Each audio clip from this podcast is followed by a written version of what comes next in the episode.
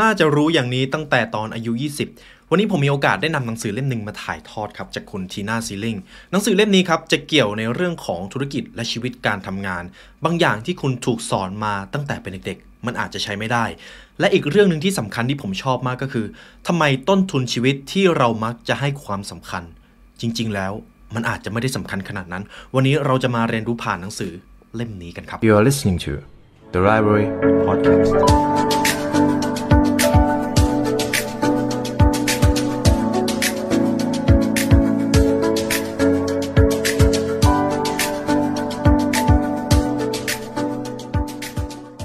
สวัสดีคุณผู้ฟังกันอีกครั้งนะครับผมยินดีต้อนรับเข้าสู่ The Library Podcast กันอีกเช่นเคยครับ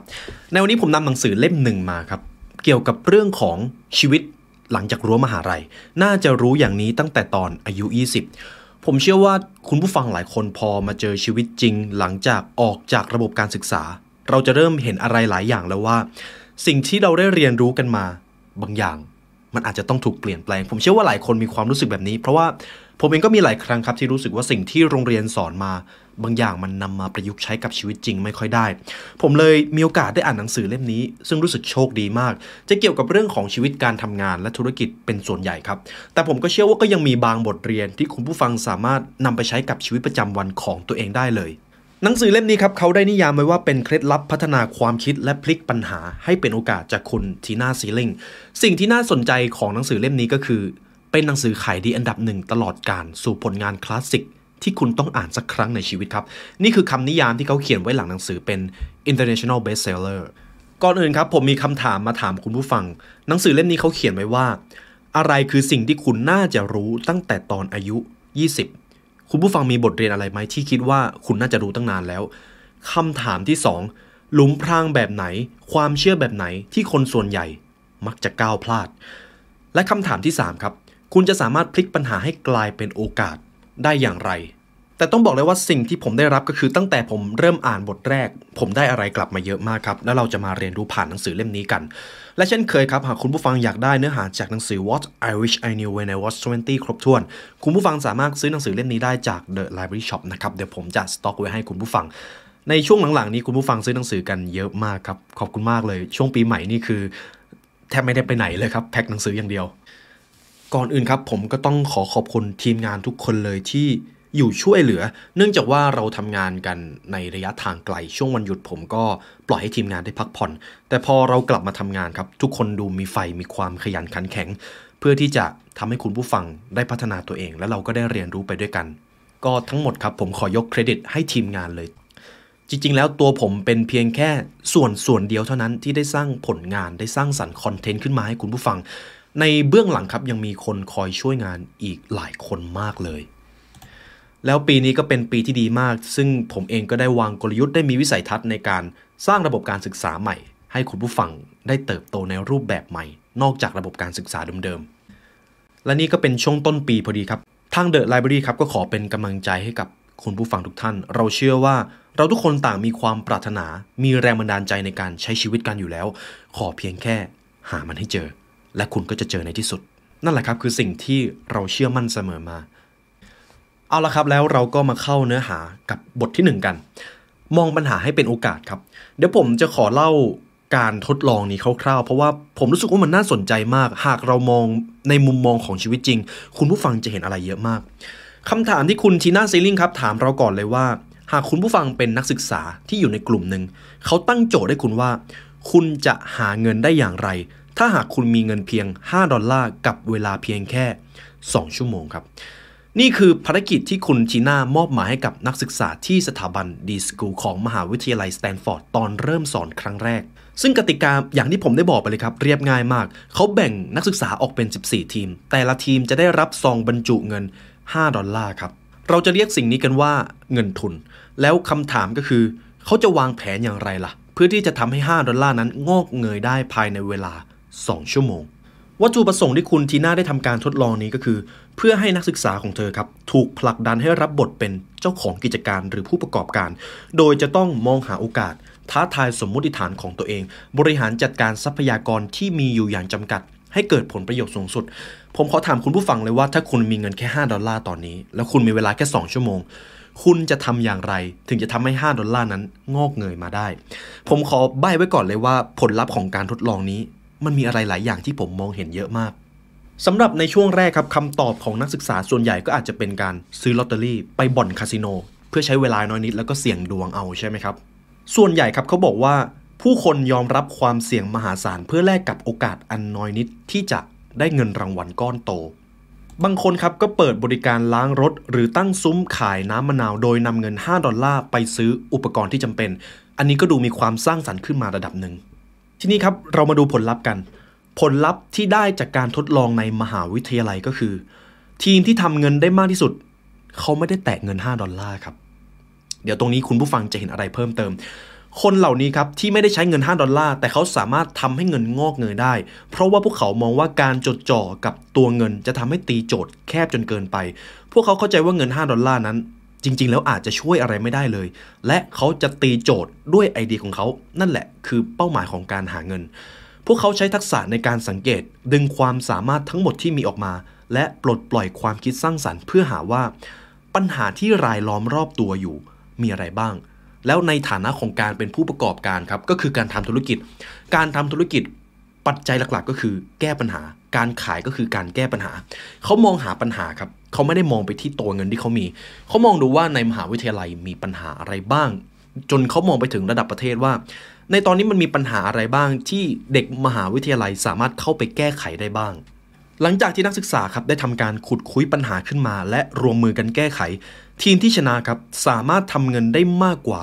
600 ดอลลาร์ครับโดยผลตอบแทนโดยเฉลี่ยที่ทุกทีมทำได้จากเงินลงทุน 5 ดอลลาร์สูงถึง 4,000%แต่หากคำนึงถึงข้อเท็จจริงครับ ทีมที่สามารถทำเงินได้สูงถึง 4,000%เขาแทบไม่ได้นำเงินทุนมาใช้เลยสำหรับวิธีการแก้ปัญหาครับ มีอยู่ทีมหนึ่งมองเห็นปัญหาที่พบในมหาวิทยาลัยก็คือ การต่อแถวยาวเหยียดรอเข้าร้านอาหาร เขาจึงตัดสินใจที่จะช่วยเหลือคนที่ไม่อยากต่อแถวครับ ก็แค่จับคู่กันไปลงชื่อจองโต๊ะที่ร้านอาหารต่างๆ พอใกล้ถึงคิวของตัวเอง พวกเขาก็จะขายคิวครับ ขายคิวของตัวเองซึ่งไม่ต้องใช้เงินทุนเลย แต่อันนี้อาจจะต้องแลกมาด้วยเวลาใช่ไหมครับ ทีนี้เรามาดูทีมที่ทำกำไรได้มากที่สุดครับ ทีมที่ทำกำไรได้มากที่สุด มองทรัพยากรที่มีอยู่คือ 5 ดอลลาร์เขามองมุมที่แตกต่างกันไปครับ เขาสามารถทำเงินได้มากถึง 650 ดอลลาร์ พวกเขามองว่าทรัพย์สินที่มีค่าที่สุดในตอนนั้น ไม่ใช่เงิน 5 ดอลลาร์ หรือเวลา 2 ชั่วโมง แต่เป็นเวลานำเสนองาน 3 นาทีครับผมลืมบอกคุณผู้ฟังไปว่าผลของการทดลองนั้นนักศึกษาทุกกลุ่มจะต้องนำมาเสนอหน้าชั้นเรียน ซึ่งกลุ่มที่สามารถ ทำเงินได้สูงที่สุด เขาไปเจรจากับนักธุรกิจครับว่า เราจะนำแบรนด์หรือธุรกิจของคุณมาไว้ในสไลด์ในการนำเสนองาน เขาก็เลยไปดีลกันครับ ซึ่งเป็นอะไรที่ใช้ไอเดียค่อนข้างสร้างสรรค์เลยทีเดียว พวกเขารับจ้างผลิตโฆษณาความยาว 3 นาทีให้บริษัทดังกล่าว เพื่อแลกกับเงิน 650 ดอลลาร์ แล้วนำมาฉายให้เพื่อนร่วมชั้นเรียนดูตอนที่นำเสนอโครงการครับ ทีนี้ครับคุณผู้ฟังหลังจากนี้จะเป็นจุดคลแม็กซ์ผมลองให้คุณผู้ฟังมอง 5 ดอลลาร์นั้น เป็นต้นทุนชีวิตดูครับ สมมุติว่าใครบางคนครับมีต้นทุนชีวิตที่น้อยมาก แต่คุณอยากจะประสบความสำเร็จ เมื่อใดก็ตามที่คุณไปโฟกัสว่าคุณมีต้นทุนน้อย คุณไปแข่งขันกับเขา คุณก็เสียเปรียบ เมื่อนั้นแหละครับ คุณจะเสียเปรียบจริง ๆ แต่ถ้าคุณมีต้นทุนเยอะหรือน้อยไม่สำคัญ คุณเชื่อว่าตัวตน ความเชื่อมั่น ไอเดียของคุณ สามารถสร้างมูลค่าได้มากกว่าต้นทุนที่คุณเคยมี นั่นแหละครับ เป็นจุดเริ่มต้นแรกของความสำเร็จทั้งหมด ผมรู้สึก ค่อนข้างมีแรงบันดาลใจมากหลังจากที่ได้อ่านบทเรียนนี้ มันทำให้เราเข้าใจว่าการโฟกัสกับต้นทุนของเราอาจจะไม่ใช่เรื่องที่ดี แต่การโฟกัสที่ไอเดียการโฟกัสของการมีคุณค่าในตัวเอง การเคารพตัวเอง การเชื่อว่าปัญหารอบตัวมันสามารถแก้ไขได้เสมอ นี่แหละครับเป็นจุดเริ่มต้นของความสำเร็จทั้งหมดเลย และอย่างต่อมาที่เราเห็นก็คือ โอกาสมีอยู่อย่างเหลือล้น ไม่ว่าคุณจะอยู่ณที่แห่งใด หรือในเวลาใดก็ตาม คุณสามารถมองไปรอบตัว และค้นพบปัญหาที่จำเป็นต้องได้รับการแก้ไขเสมอ เพราะว่าก็ยังมีนักศึกษาบางกลุ่มครับ ไปเปิดซุ้มเติมลงยาง ให้กับนักศึกษาที่ปั่นจักรยานมามหาวิทยาลัยเรื่องนี้ครับสอนให้เรารู้ว่าปัญหาส่วนใหญ่มันคือโอกาส และยิ่งมันเป็นปัญหาใหญ่มากเท่าไหร่ มันก็ยิ่งเป็นโอกาสมากขึ้นเท่านั้น ทั้งหมดนี้ครับมันสะท้อนให้เห็นภาพที่ชัดเจนของแนวคิดที่ว่า สิ่งที่มีค่าใช่ว่าจะวัดผลได้เสมอไป และสิ่งที่วัดผลได้ก็ใช่ว่าจะมีค่าเสมอไปเช่นกัน อันนี้เป็นบทเรียนแรกที่ผมอยากจะนำมาให้คุณผู้ฟัง คุณผู้ฟังลองนำไปทบทวน เกี่ยวกับเรื่องของต้นทุนชีวิตที่คุณมีอยู่ บางทีมันอาจจะไม่ใช่สิ่งที่เราจำเป็นต้องไปโฟกัสก็ได้ เพราะว่าผมเชื่อว่ารอบตัวของพวกเรามันมีอะไรอีกหลายอย่างที่มันมีมูลค่า เพียงแค่เราต้องโฟกัสกับสิ่งเหล่านั้น เท่านั้นเอง หัวข้อที่ 2 ที่ผมจะนำมาให้คุณผู้ฟังครับ อย่ารอให้ใครมาอนุญาตให้คุณประสบความสำเร็จ ในบทนี้ครับ คุณทีน่าซิลินเขาเล่าไว้ว่าก่อนที่จะเกษียณคุณพ่อของเขาครับ เคยเป็นผู้บริหารระดับสูงที่ประสบความสำเร็จมากในสังคม เขาไต่เต้าจากตำแหน่งวิศวกรหน้าใหม่ ผู้จัดการมาจนถึงผู้บริหารระดับสูง C level ครับ และเมื่อคุณทีน่าเซลลิงครับ ได้เติบโตมาจนถึงวัยทำงาน เธอได้ก่อตั้งบริษัท และจัดพิมพ์นามบัตรของตัวเอง ซึ่งนามบัตรของเธอครับ เธอเขียนไว้ว่าทีน่าแอลซิลิกเป็นประธานบริษัท เมื่อคุณพ่อของเธอมามองเห็นนามบัตรใบนั้น คุณพ่อมองหน้าคุณทีน่าแล้วก็พูดว่า ลูกจะเรียกตัวเองว่าประธานบริษัทไม่ได้ คุณผู้ฟังคิดว่ามันแปลกไหมครับ เหตุผลก็คือจากประสบการณ์ของคุณพ่อ คุณจำเป็นต้องรอให้ใครสักคนเลื่อนขั้นคุณเป็นหัวหน้าก่อน หรือพูดได้อีกอย่างก็คือ คุณจะต้องให้คนรอบข้างคุณมาบอกว่า คุณอยู่ในตำแหน่งอะไร คุณไม่สามารถพิพากษาให้ตัวเองขึ้นไปอยู่ในตำแหน่งนั้นได้ แต่ถ้าหากมองตามความเป็นจริงแล้ว ผมเชื่อว่าเราทำได้สำหรับคุณพ่อของคุณทีน่าครับเขาอาจจะมีความเชื่อว่า คุณไม่สามารถแต่งตั้งตัวเองได้ คุณพ่อกำลังจมลึกอยู่ในโลกที่คนอื่น เลื่อนตำแหน่งให้คุณพร้อมกับความรับผิดชอบที่สูงขึ้น ถึงขนาดรับไม่ได้ หากใครสักคนจะแต่งตั้งตำแหน่งให้ตัวเอง ผมว่าเรื่องนี้มันสะท้อนสังคมได้หลายอย่าง เราอาจจะมีความรู้สึกที่ว่า เราจะไม่เชื่อมั่นในตัวเองจนกว่า ใครบางคนที่ยิ่งใหญ่กว่าเราจะมายอมรับในสิ่งที่เราเป็น อันนี้ผมว่าเป็นอีกกับดักหนึ่งที่ทำให้เรารู้สึกว่า เราต้องผลักดันตัวเองอยู่ตลอดเวลาเราอยู่เฉยไม่ได้เลย เราต้องเติบโตในตำแหน่งงานที่ทำจนลืมไปว่ามันใช่สิ่งที่เราอยากจะทำจริง ๆ หรือเปล่า สิ่งที่เราอยากจะเป็นจริง ๆ คืออะไร ช่วงเวลาที่เราจะได้มาตกผลึกกับเรื่องราวแบบนี้ มีน้อยลงไปทุกวันครับ แต่ถ้าหากดูดีๆครับ ผมเชื่อว่าหลาย ๆ บทเรียนในชีวิต มันไม่มีตำรา คุณจำเป็นต้องเขียนขึ้นเอง และยิ่งในทุกวันนี้ครับผมเชื่อว่าคุณไม่จำเป็นต้องให้ใครมาบอกว่าคุณควรจะทำอะไร คุณแค่เริ่มต้นลงมือทำไปเลย เวลาคุณคิดไอเดียอะไรดี ๆ ได้ ไม่ต้องรอให้พร้อมครับ เพราะว่าวันนั้นมันไม่เคยมาถึง คุณต้องนึกได้แล้วรีบทำหนังสือหลาย ๆ เล่มบอกเรื่องราวแบบนี้บ่อยมากในหนังสือฮาร์วาร์ดครับเขาก็บอกว่าเวลาคุณนึกอะไรดีๆออก อย่ารอครับ นึกได้แล้วรีบทำอย่างน้อยเขียนมันออกมาก็ยังดี ผมชอบสิ่งที่คุณทีน่าเขียนไว้ตรงนี้ครับเขาบอกว่าเมื่อเวลาผ่านไปเขาก็เริ่มรู้แล้วว่าโลกของเราจะมีคนอยู่ 2 แบบ แบบที่ 1 ก็คือ คนที่ต้องรอให้คนอื่นอนุญาตถึงจะลงมือทำสิ่งที่อยากทำและประเภทที่ 2 ครับ คนที่อนุญาตให้ตัวเองทำในสิ่งที่อยากทำอันนี้ผมอยากให้คุณผู้ฟังตอบตัวเองว่า คุณเป็นคนประเภทไหน ผมเชื่อว่าจะมีคำตอบหลักๆ อยู่ 2 ประเภทเท่านั้นเอง บางคนครับมองหาแรงจูงใจจากภายใน ขณะที่บางคน ต้องรอให้มีแรงกระตุ้นจากภายนอกมาเป็นแรงขับเคลื่อน ผมเชื่อว่าคุณผู้ฟังรู้ว่า 2 ประเภทนี้ ประเภทไหนจะประสบความสำเร็จมากกว่ากัน และจากประสบการณ์ของคุณทีน่าครับ การไขว่คว้าโอกาสด้วยตัวเอง จะมีอะไรให้พูดถึงมากกว่าการรอให้ใครสักคน หยิบยื่นโอกาสมาให้เสมอเดี๋ยวผมขอให้คุณผู้ฟังลองมองชีวิตประจำวันของตัวเอง ผมเชื่อว่าคุณผู้ฟังหลายคนในตอนนี้กำลังทำงานอยู่ บางคนก็อาจทำงานที่ตัวเองรัก บางคนก็อาจทำงานด้วยความรู้สึกที่ว่าอยากจะทำไปวันๆในข้อนี้ครับเป็นเรื่องที่สำคัญมาก หากให้ผมแนะนำเกี่ยวกับเรื่องของการทำงานคำแนะนำแรกที่ผมจะให้ก็คือ อย่าทำงาน เพียงแค่ทำตามคำสั่ง เพราะว่าในงานที่คุณทำมันมีอะไรให้เรียนรู้หลายอย่างมาก ในตอนที่ผมยังอยู่ในหน่วยปฏิบัติการพิเศษ จะเป็นช่วงเวลาที่ผมชอบทำอะไรนอกเหนือสิ่งที่เขาสั่ง มันยังมีรายละเอียดอีกหลายอย่างมากที่คุณสามารถ เรียนรู้นอกเวลาการทำงานได้ แต่ถ้าหากมันเป็นงานที่คุณไม่ได้ชอบ คุณก็ยังสามารถเรียนรู้จากมันได้ว่า คุณจะเอาตรงไหนไปต่อยอดในสิ่งที่คุณจะทำในอนาคต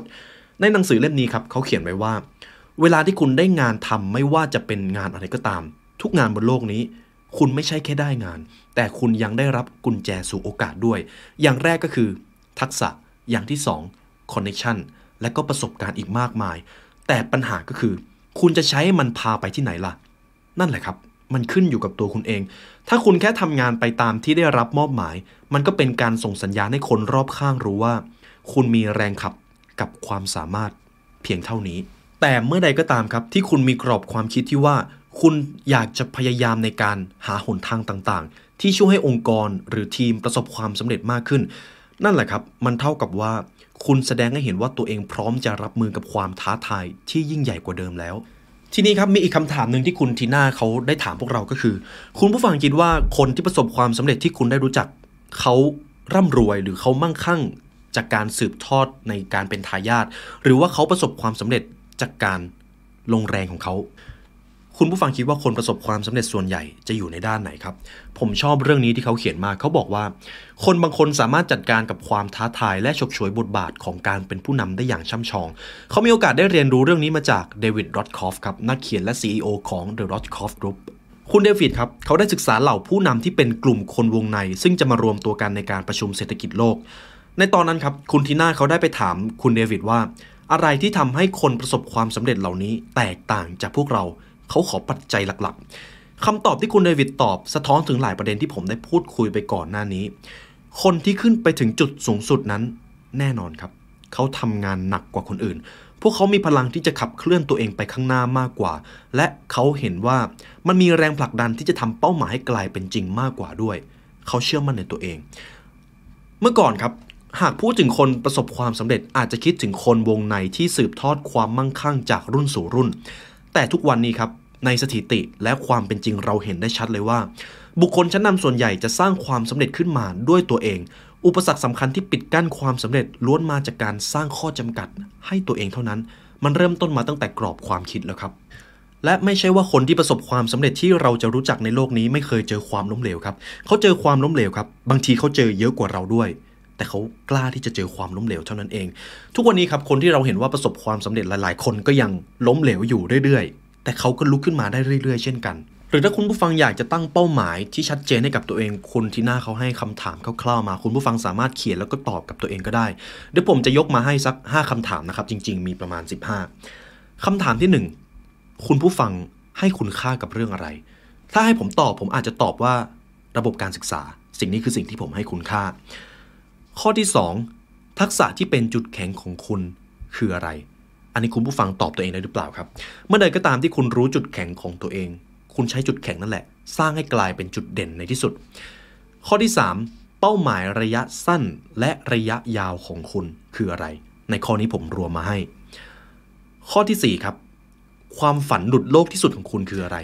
คุณผู้ฟังมีความฝันที่รู้สึกว่ามันดูหลุดโลกไหมครับ บางทีมันอาจจะเป็นไปได้ก็ได้ และอีกข้อหนึ่งครับ ใครคือคนที่คุณยึดถือและคอยให้คำปรึกษากับคุณได้ ผมเชื่อว่าเมื่อใดก็ตามที่เรามีที่ปรึกษาหรือเมนเทอร์หรือโค้ชที่ดีพอ เขาจะตั้งคำถามให้คุณคิด เขาจะทำให้คุณมองเห็นโอกาสได้เสมอ แต่เมื่อใดก็ตามที่คุณพาตัวเองไปอยู่ในกลุ่มคนที่ ไม่ได้ทำให้คุณคิดอะไรสร้างสรรค์มากขึ้นเลย คุณกำลังปิดกั้นโอกาสให้ตัวเองแบบไม่รู้ตัว การเลือกความสัมพันธ์ที่ดี จึงเป็นเรื่องความสัมพันธ์อันดับแรกๆที่ผมมักจะพูดถึง ดังนั้นครับบทสรุปของบทนี้ก็คือ หากคุณอยากบรรลุเป้าหมายใด กุญแจสำคัญก็คือ เริ่มเดินหน้าไปสู่เป้าหมายนั้น และที่สำคัญกว่าก็คือไม่ต้องรอให้ใครมาอนุญาต พยายามมองหาช่องโหว่ในองค์กร หรือสิ่งที่คุณกำลังทำอยู่ ตั้งคำถามให้ได้ว่าคุณกำลังต้องการอะไร แม้บางช่วงเวลาคุณต้องอาศัยการทุ่มเททำงานหนัก คุณจะต้องใช้พลังงาน คุณจะต้องใช้แรงผลักดันมากกว่าที่เคยใช้ แต่ทั้งหมดนี้แหละครับ คือคุณสมบัติที่แยกผู้นำออกจากคนทั่วไปที่กำลังเฝ้ารอให้คนอื่นมาบอกว่า คุณควรจะเป็นใคร ผมเชื่อว่าคุณผู้ฟังแทบทุกคนไม่อยากให้ใครมาชี้แล้วบอกคุณว่า คุณควรจะทำอะไร คุณควรจะเป็นใคร เราทุกคนอยากจะเป็นเจ้านายชีวิตของตัวเองครับ แต่มีน้อยเหลือเกิน ที่จะเริ่มลงมือทำแล้วไปล้มเหลวแล้วเรียนรู้จริง ๆ มีไม่ถึง 1%ผมเชื่อว่าคุณผู้ฟังสามารถผลักดันให้ตัวเองไปอยู่จุดนั้นได้เสมอ ในก่อนหน้านี้ครับผมได้พูดถึงความล้มเหลวไปใช่ไหมครับเพราะว่าบทต่อไปครับ เหตุผลดีๆ ที่คุณ ควรจะล้มเหลว ในข้อนี้ผมขอพูดถึงเรื่องของความล้มเหลว ถึงแม้ผมจะพูดค่อนข้างบ่อยก็ตาม แต่บางทีเราก็ยังมีความกลัวที่จะล้มเหลว ทุกวันนี้ผมเองก็กลัวครับเวลาจะต้องไปเจอกับความล้มเหลว แต่ผมรู้สึกว่ามันไม่มีความล้มเหลวไหนเลยที่เราจะจัดการไม่ได้ในท้ายที่สุด หลายครั้งที่ช่วงเวลาที่ตัวเรากำลังเผชิญอยู่กับความล้มเหลว บางทีอาจจะรู้สึก อยากจะตะโกนออกมา รู้สึกประมาทรู้สึกสติแตก แต่นั่นแหละครับมันเป็นช่วงเวลาสำคัญมากที่จะนิยามว่า ความเติบโตหรือวุฒิภาวะของคุณมาถึงระดับไหนแล้ว คุณสามารถวัดระดับความเป็นผู้นำได้ ตอนที่คุณกำลังเจอกับความล้มเหลวแล้วครับ แน่นอนครับความล้มเหลวหลายครั้งเป็นเรื่องน่าเจ็บปวด แต่มันเป็นส่วนหนึ่งของกระบวนการในการเรียนรู้เสมอ สิ่งหนึ่งที่คุณทีน่าเขาจะบอกกับพวกเราเสมอก็คือ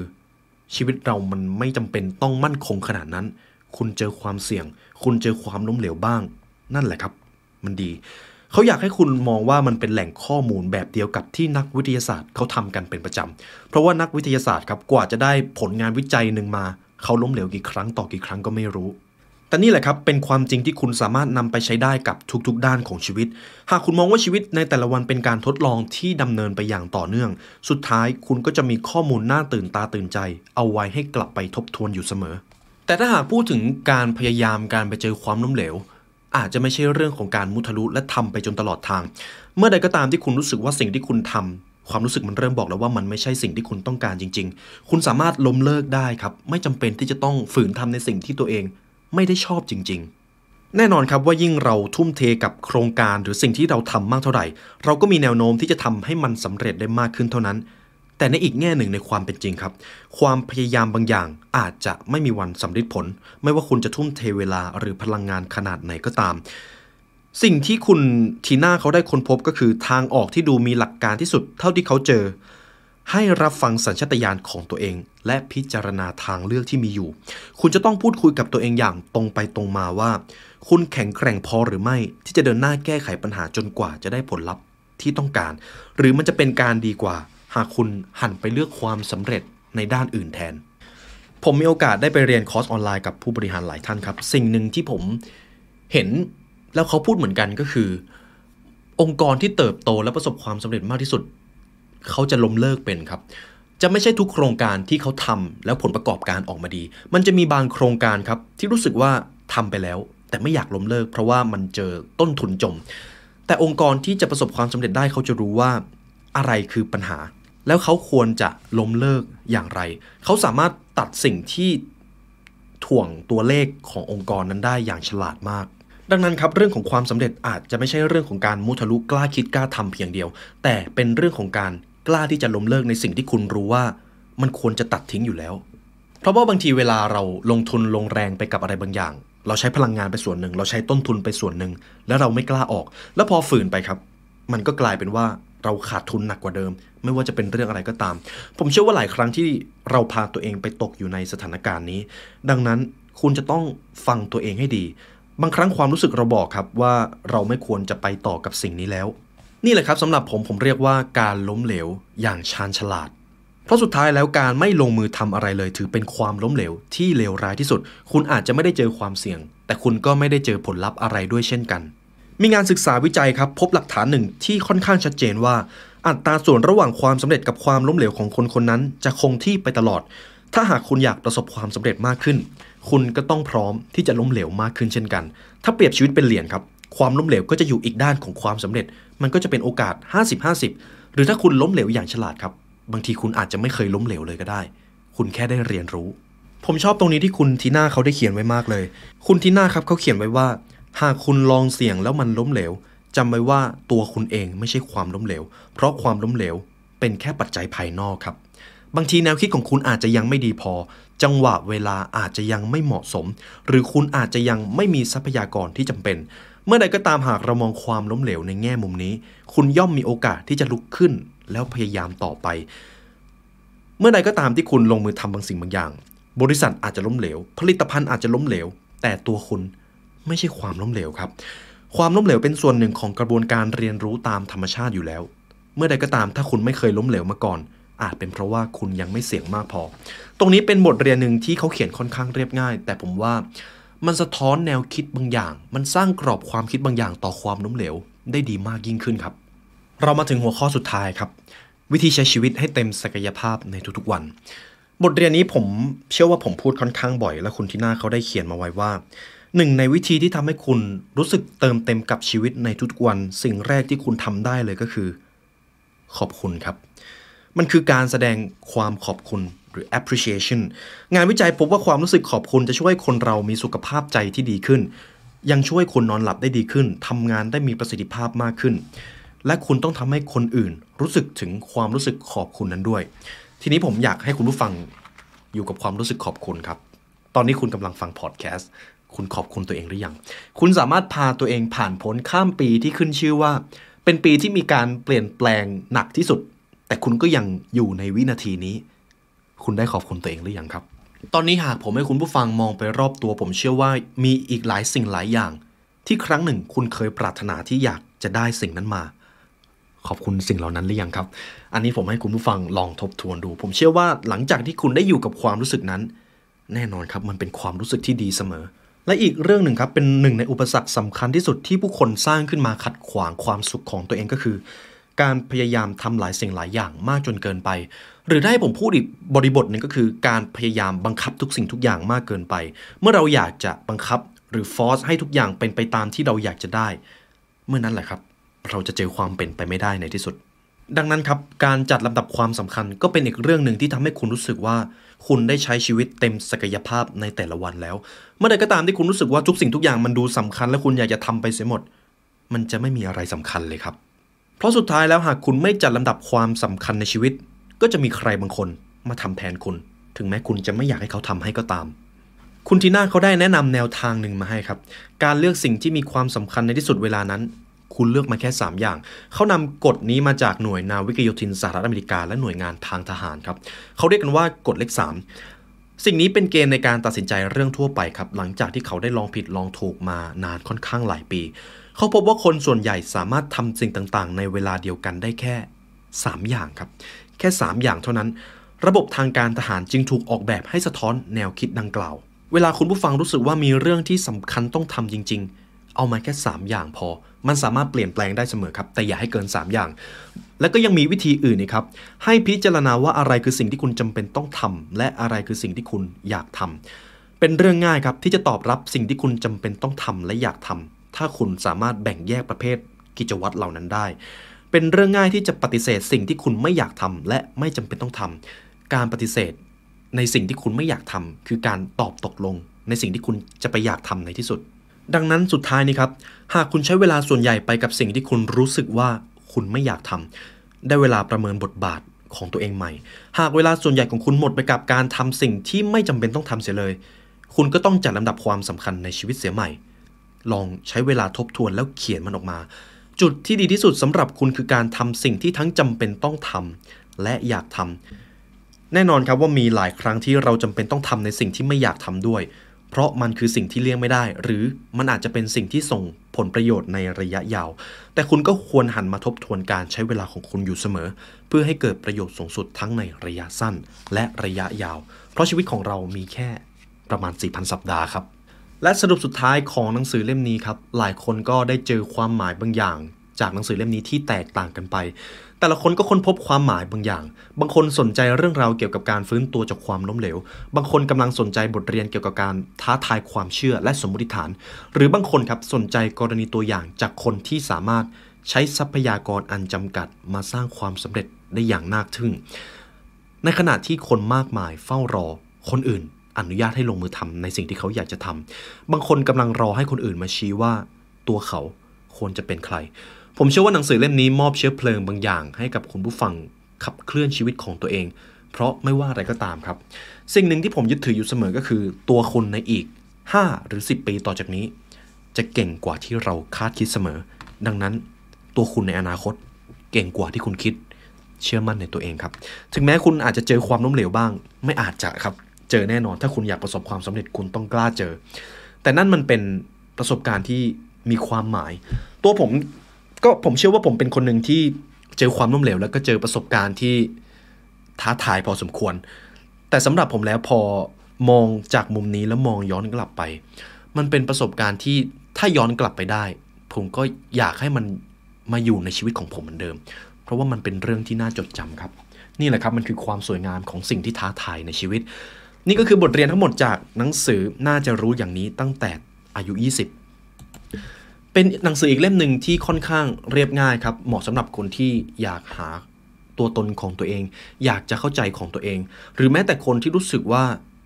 ไม่กล้าลงมือทำอะไร จนกว่าจะมีใครมาสั่ง เพราะว่าความสำเร็จครับ ส่วนใหญ่เริ่มต้นจากการที่คุณตัดสินใจลงมือทำบางอย่างด้วยตัวเอง มันเริ่มมาจากจุดนี้จริง ๆ แล้วถ้าคุณผู้ฟังชอบพอดแคสต์ใน episode นี้ครับ คุณผู้ฟังสามารถกดไลค์กดแชร์กด Subscribe เพื่อติดตามการเรียนรู้ใหม่จาก The Library Podcast ได้ครับ หากอยากใช้เวลาเรียนรู้ให้ลึกซึ้งกว่านี้ครับ คุณผู้ฟังสามารถใช้แอปพลิเคชัน Storytel ในราคา 99 บาท เป็นระยะเวลา 2 เดือนครับ มีทั้งหนังสือเสียงอีบุ๊กแล้วก็สื่อภาษาต่างประเทศที่คุณสามารถใช้พัฒนาตัวเองได้มากกว่านี้แน่นอน และในวันนี้ครับขอบคุณมากที่มาเรียนรู้ด้วยกันได้เวลาอันสมควรแล้ว ทีมงาน The Library และผมขอลาไปก่อน ขอให้วันนี้ เป็นวันที่ดีของคุณครับ สวัสดีครับ